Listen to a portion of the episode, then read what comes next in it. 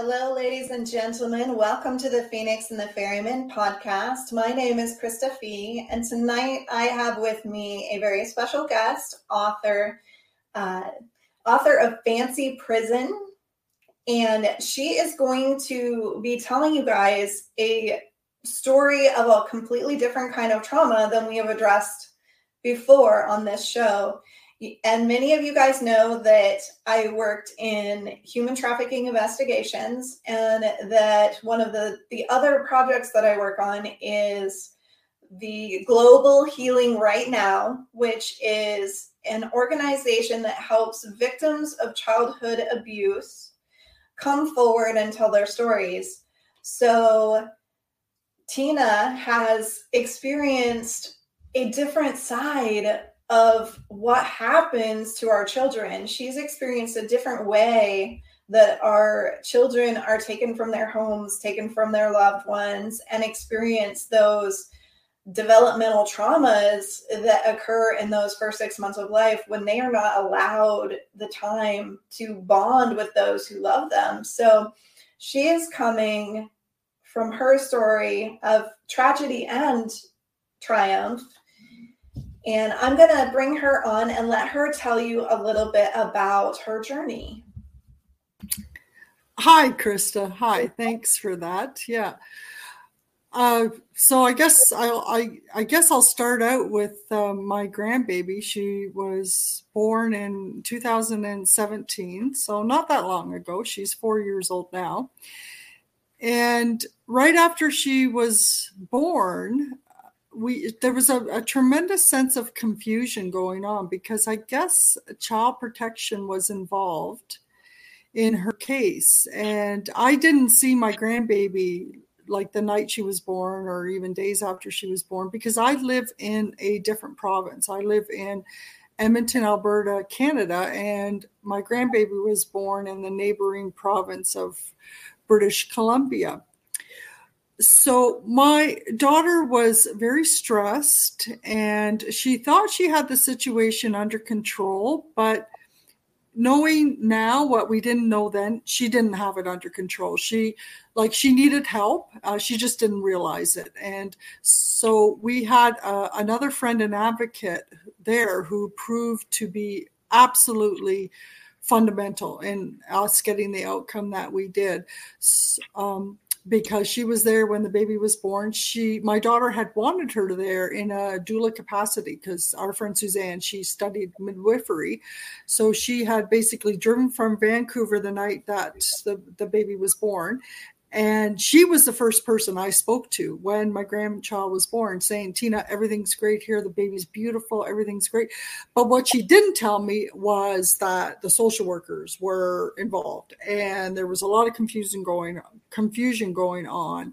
And she didn't tell me that the first words out of my daughter's mouth after her baby was born was, please don't take my baby. I mean, how heartbreaking is that? That's how incredibly stressed my daughter was that here she was in the throes of labor and the first thing out of her mouth was fear that her child was going to be taken away from her. So fortunately we had suzanne and when the baby was about 10 days old suzanne phoned me. And so this is how i start my book. I'm driving through a blizzard in uh, march to get to my family in the neighboring province. And Suzanne had called me when the baby was 10 days old to say, Tina, drop your life now. In my experience, it's a lot more difficult to get children out of the foster care system rather than fight now and advocate now uh, and assert your right as a grandparent and prevent her from going into the foster care system. So that's what I did. Two days later, I drove there and got to hold my grandbaby. So she was um, two, 12 days old then. Uh, and then two days later, they took her anyway. So it was just, it was a colossal nightmare. And the trauma that we went through when they took the baby and then the fight that we had to go through to get her back is what I chronicle in my book Fancy Prison because we we got the baby back uh, after 27 days. Physically, we got her back after 27 days, which is a fairly short time as far as some of these foster care cases go, but I can assure you it was the longest 27 days of my life.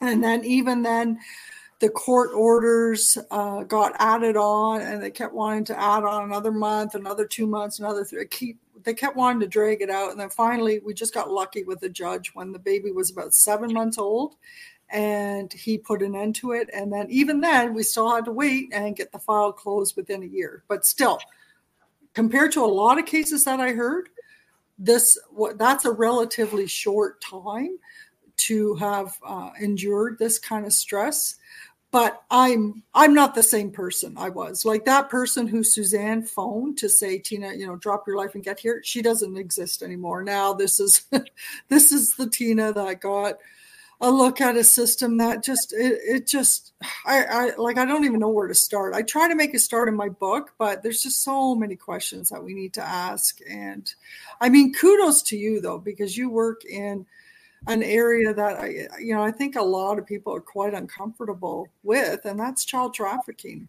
Mm. Yeah, it's difficult to talk about the child care system or the the foster care system and the adoption system and all of that without without considering that we do have a lot of kids that go missing out of those systems mm-hmm. and it, and there are a lot of theories. I mean, obviously, when we can't find kids, we don't know where they are, so we can't mm-hmm. say that the system is selling them to, to human traffickers or that they're just, you know, that they're that that's part of how they're being taken or why they're being taken. But a lot of people are suspicious, and there's a lot of conversation about, okay, is there a profitable, is there literally a ring of profit going on where people are are taking children from families that shouldn't be taken from families for the purpose of disappearing them into the system for human trafficking. So yeah. it's not a theory that people don't talk about. It's just yeah. something that that we don't we you know we it's all it's all supposition and and a lot of people say it's all conspiracy theory and all of that but evidence is there. There are missing children. If the system was working correctly, we would never have missing children in the system, right? Mm-hmm. So, mm-hmm. mm-hmm. so we well, to, and you know, so, and I, I, I mean, I do ask questions in my book about, like, so along the lines of what you were just saying, that I think it's a conflict of interest in, for example, in our case, to have the Ministry of Child and Family Development, so that's what it's called in British Columbia, MCFD, to have that or that ministry be in charge of apprehending children, but then they're also in charge of adopting them out.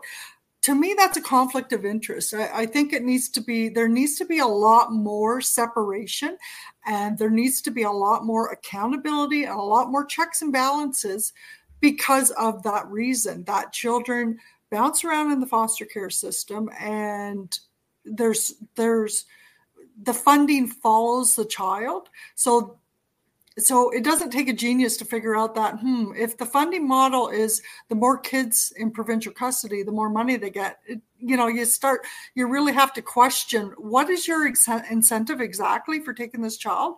Because like in our case they had evidence that my daughter was clean. Like we think that the original complaint that she was a meth head. Well, she was telling the telling the search, social workers, like I, I don't take meth. I never have, and I never will. Like you know, I, I don't know where you're getting your information from, but it doesn't stop them from.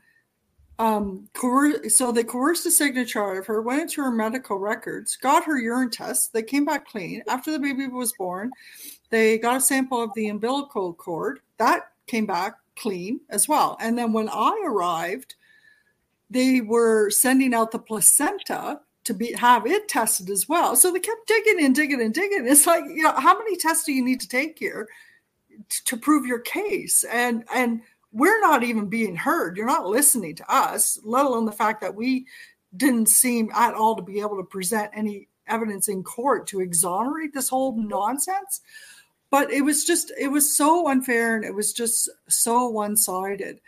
Um so i mean yeah and and like like they just they just took her at two weeks old and i was right there. I had no criminal record no drugs no nothing. And every single policy in across this country, whether it's you know different uh, pr- provinces or different territories in Canada, they all generally say children automatically go to next of kin. So I'm right there. Why was she put into foster care when her maternal grandmother is right there? You know, and there's no issues. Like, so it's just it was just a, a tremendous amount of confusion, and it was incredibly stressful. So let's go back a little bit. Mm-hmm. Your when your daughter was pregnant, she had no she had no idea that this was going to happen. So she had an uneventful normal pregnancy. Yeah, she went to the and they kept saying that oh, you know, she they kept like they kept making up these lies like she didn't seek medical attention. And I'm like that's that's not true. Like you and you have a letter from the doctor that the doctor gave us for court for the first appearance of court where the doctor said that you know my daughter had been her patient for da, da, da, da, da, you know this amount of time during the pregnancy. And the doctor even said in this letter she witnessed my daughter's maternal instinct you know just uh, with a newborn baby. And it was her recommendation that the baby be returned to her mother right away but they jo- chose to ignore it. Like the, like I said, they only cherry picked the negative things, and anything that supported our case, they just it would ignore it. So, I mean, as far as court procedures go, I mean, if I were to go back in time, I would have done things differently. But we were just we were blindsided. My daughter was blindsided. I was blindsided. I had no idea that they had this kind of power and that we would basically be treated like criminal guilty criminals and it was our job to prove our innocence. Like it's like yeah, there's so many criticisms like i don't even know where to start. Like i started a bit of my book but you know. So you've taken this experience and you've been talking to other families and to other people who are having these kind of issues. So you you're kind of becoming an advocate and a voice for these struggles. Well so, i'm going to stop you right there. I don't talk with other families. I listen to other families okay? Because for me whenever i've gone to child advocacy forums or things like that I always feel like the luckiest person in the room. I have to tell you that right now because the other families that I'll meet, they are dealing with a child who is bouncing around the foster care system and they don't have the skills or the resources or the or the money to get a lawyer to help them navigate through the system to get their children back. Or i'm meeting parents who like when i when it came time for me to choose the cover of my book I had met a family. Uh, I don't know if you can see that beautiful little baby there. She, her name's Delana Sullivan, and I met her family a few years after my grandbaby was born, and I met them in the wake of some of this child advocacy, you know, work that I was doing and uh, interest in it. And I was just, I was just so blown away and so saddened by the story. So her mother, Jamie, was a single mom and she was just trying to make ends meet. And she, so, you know what? I'm not going to get into detail because I'll end up crying. I do dedicate a chapter in my book about that. So, about a little more detail about the story. But long story short, she social workers show up at her doorstep, take her baby, her four month old healthy baby, and six days later put her into foster care and six days later the baby is dead okay? They have so that mother now where do you even go with that kind of grief? Where uh, like it's just all questions and there's nowhere there's nowhere for jamie and her mother the grandmother of the of delana marilyn there's nowhere for them to go with this grief you know? And like it's so there's two rabbit holes i try not to go down in my book. Um, one of them is the level of cruelty that it takes for people to take a two week old child from her mother, which they did in my daughter's case. And obviously, that cruelty exists because what kind of a person takes a 14 day old baby from her mother screaming and just, you know, fighting tooth and nail, like confused and stressed and traumatized beyond all belief. What kind of person does that? So I don't really get into that so much in my book. I just I, I just outline the behavior of the social workers and start questioning okay well is this really in the best interest of the child? And another rabbit hole i don't really go down in my book is the level of hatred involved here. Um, so the example of of jamie and marilyn and all they have now to visit is a grave for their four month old baby and where where do you go with that kind of hatred? So again i don't really go down that rabbit hole in the book because it's like it's i present their case but how would you feel? Like i just and they're one of and Delana is just one of hundreds of children who are dying in foster care. So i don't know. I don't i don't have the answers but we're not even asking the right questions right now. Right. well i'm working on our next compilation uh, book, which will be honoring children who didn't survive situations of abuse, neglect. And uh, if you connect me, if you give her my information and she's interested, I would be absolutely happy to represent her child to hmm. tell her story. Well, we're uh, we're in Canada, so but I mean, Jamie, when I approached Jamie and Marilyn, because I had met them years ago and first heard about the story, and then uh, last year I, I actually won a publishing prize, which was kind of my catalyst for writing this book because um, because of COVID, everyone was on lockdown. But anyway, yeah, that's another story. so when it came time this past winter, uh, I think it was around January or February, was when I was getting almost completing the book and I was starting to think about, you know, what what I would want on the cover. And then I remembered Jamie and Marilyn. Well, I've always remembered them and I've always thought about Delana, but I asked them if I could use a picture of Delana for the cover of my book. And they didn't they didn't even miss a beat. They said, yeah, they would be very honored if you wanted to use her picture.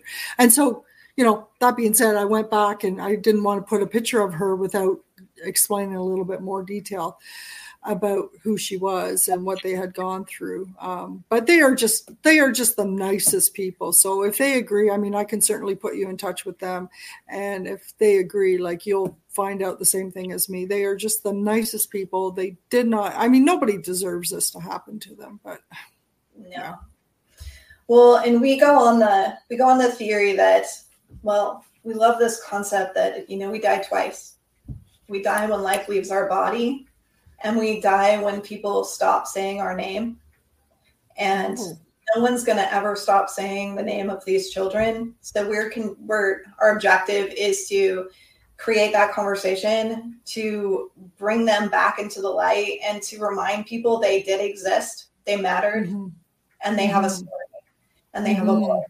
Mm-hmm. So so that is the entire reason for for the project is to just keep these names keep these stories and keep these children alive in the minds of the public because it's so easy to look at a statistic that says how mm-hmm. I, I, didn't look before the show what number of children are dying in, in foster care right now how mm-hmm. many kids lose a year how many kids do we not even know where they are yeah. like those numbers are just numbers they're yeah. not children with faces and stories and laughter and and potential and lives that they didn't get to live in normal people's minds because they're so far removed from the situation. They just don't even they don't recognize it exists. They don't they're not living it so they don't know it's even there. So mm-hmm. it means nothing. That's not children to people. So we have to bring these children to life for people to actually connect and go, oh my gosh, this was a real family and a real experience and real pain and suffering. And this can't go on. We can't keep no. doing this. Something no. has to change.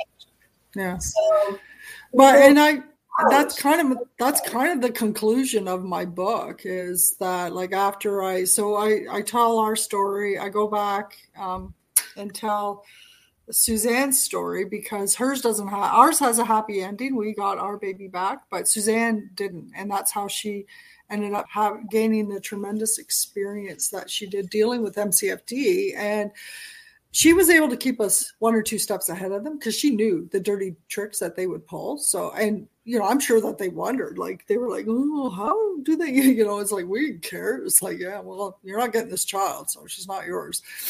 And so I talk about her story and how she still doesn't like her two boys that she wanted to adopt. They're probably still bouncing around the foster care system.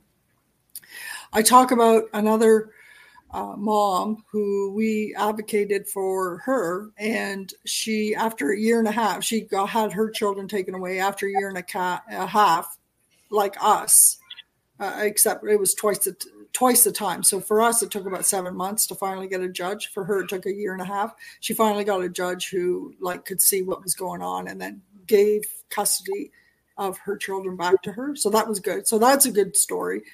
Good ending i should say.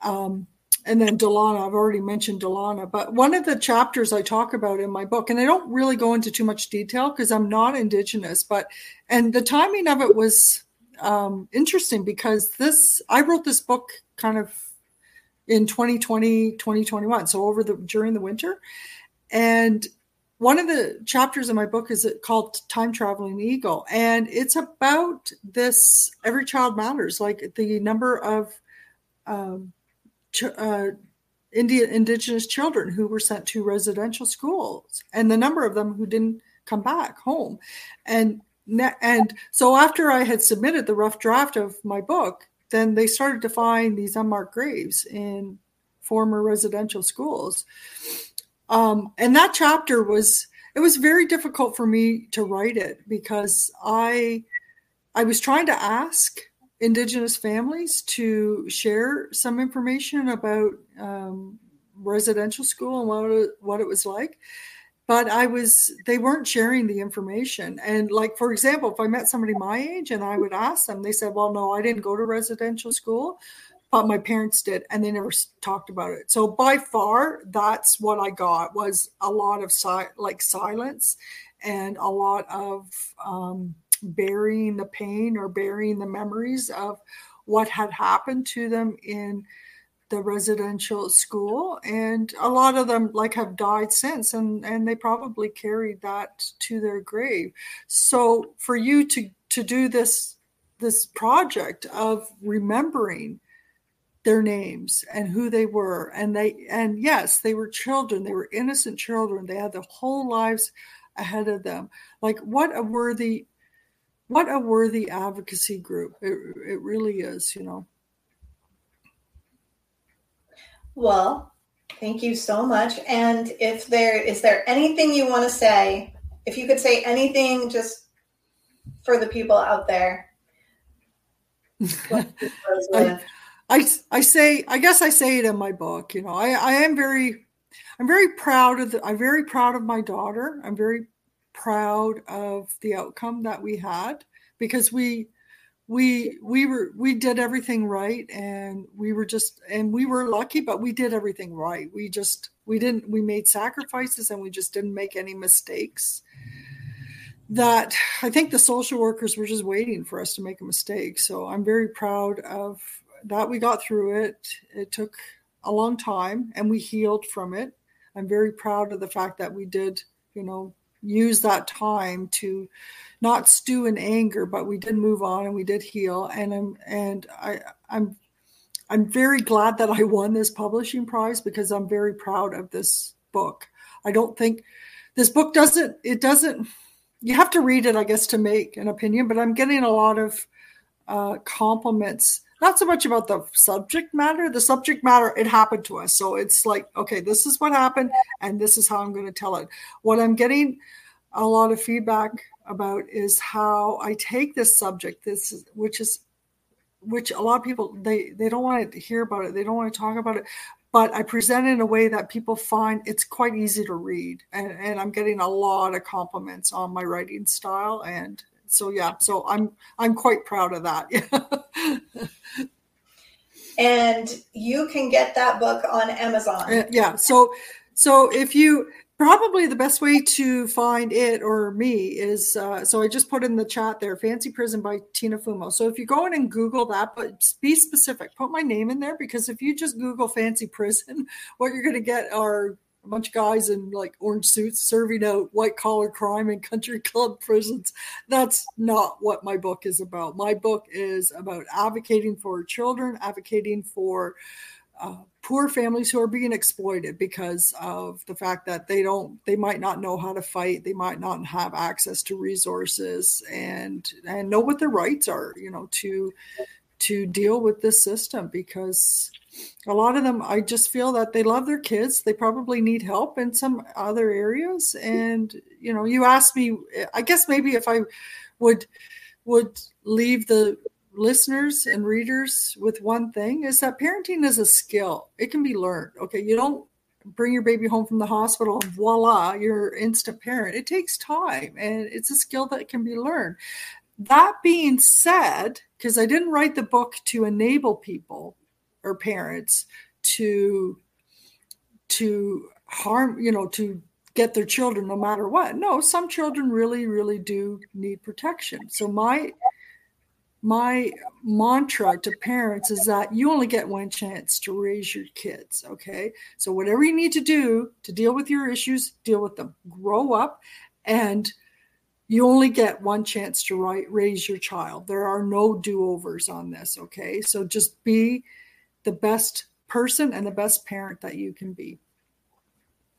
That's it. back on that with we're not here to slam the system. The system exists for a reason, and there are mm. many, many children who are given a better life and who are saved from terrible endings. And the system, when it works, it does amazing things. Mm-hmm. Like in Suzanne's in Suzanne's case, she had two little boys that they needed a loving home, which she provided, but yet they got taken from her anyway. So anyway, I'll I won't go into detail because, like I said, there's not just our story, but it's intertwined with Suzanne's and another happy story, and then a very very sad story about Delana. So yeah, well, I'll I'll definitely get you uh, Jamie and Marilyn's information, and and they can they can uh, decide if they want to touch base with you on the project. And absolutely no pressure or anything like that. It's just and something available to them if they would like if they would like that story to be heard a little bit more. Yeah. Well, they have nothing else really, like because their baby's dead. So, and in fact, well, after Delana died, they were threatened with jail time and fines if they spoke about their baby dying in foster care. And they were like, yeah, you know, F this. Like they went to court and they got the publication ban lifted on their case so that they could talk about their baby. So, you know, yeah, I, I think that they probably wouldn't mind um, sharing the details to anyone who would listen because a lot of people don't listen. So, right. Yeah. Well, I know I will say the books that we publish are not gentle, they're not easy to read. We yeah. unedited, uncensored the stories from the victims' mouths, the way that they want to tell them. So they're yeah. very, very challenging. Um, they're not just they're not soft reading, but yeah. the stories need to be told the truth needs to be told and people need to know what's happening out there. So I mm-hmm. commend you for being brave enough to tell your story and mm-hmm. for strong enough to advocate for others. Mm-hmm. Well, like I said, like I said, the I'm very proud of the writing, but I'm also glad that people are coming back to me, commenting on the the book it made them cry but they said in places it actually made me laugh too. And and particularly people who would know my daughter. And then i would i would explain yeah i know my daughter well enough to know da da da and then you know i and then i put in there what she uh, had to restrain herself how she had to restrain herself. And they would chuckle because they knew that her personality. It's like yeah that's exactly what she would have had to do. Like mama bear wanted to come out like let them have it. But yeah, we, like I said, we we had a happy ending, and she's four years old now, and we are just we're just so we're just so happy. We're just so happy. We cannot imagine our lives without her. So i just have i have so much compassion for people who deal with this system who lose who lose their and, and at the very end of my book i do say that some some of the parents who go through this and they lose their kids to the system they they take their own lives. They, they can't deal with the pain. Yeah it's a, it's a tragedy.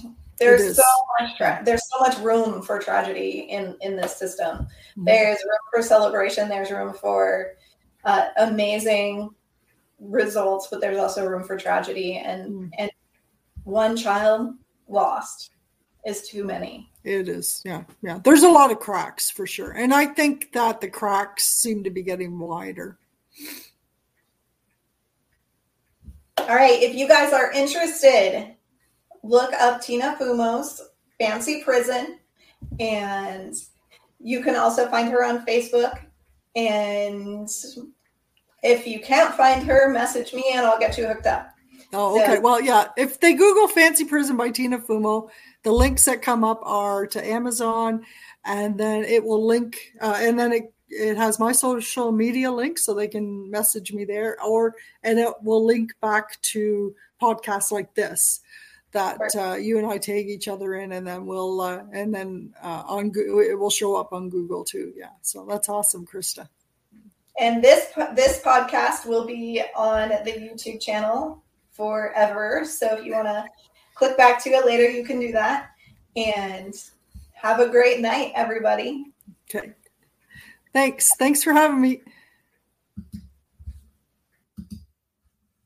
Thank you for coming tonight to the Phoenix and the Ferryman podcast.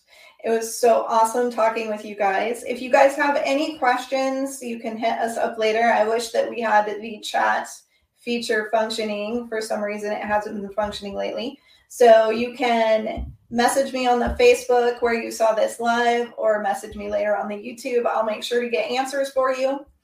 And don't forget to check out Fancy Prison and Out of the Silence. Out of the Silence is the new release from Global Healing right now. It is also available on Amazon in ebook and in print formats. And that is the story of our child abuse survivors. From their in their words in their voice we edited only as necessary. Um, they are sometimes really difficult stories to read but they are crucial stories for for you guys to to understand what's happening out there and to understand as you're in any environment at the bank at the grocery store that almost every single person that you're with has experienced some form of abuse in their life and has suffered some form of trauma. And at least 50% of the people in that room with you have suffered childhood sexual abuse. So this is a really big deal. This is happening everywhere, all not just in the United States, not just in Canada, not just Australia, not just the UK. It's literally a global problem. So I just want to remind you guys to keep your eyes open. If you see something that doesn't seem right, say something we are always always on the lookout to stop human trafficking. And if your gut is telling you something's not right you're probably correct. So look up the national human trafficking hotline. Super easy to find. Jot that phone number down. If you see something that seems out of place please say something. A lot of children and teenage girls have been and boys have been rescued that way. So again follow your gut if something feels wrong, if something feels off, it probably is. So, again, check out the books Fancy Prison, Out of the Silence. Find them on Amazon. And I will see you guys again on Thursday.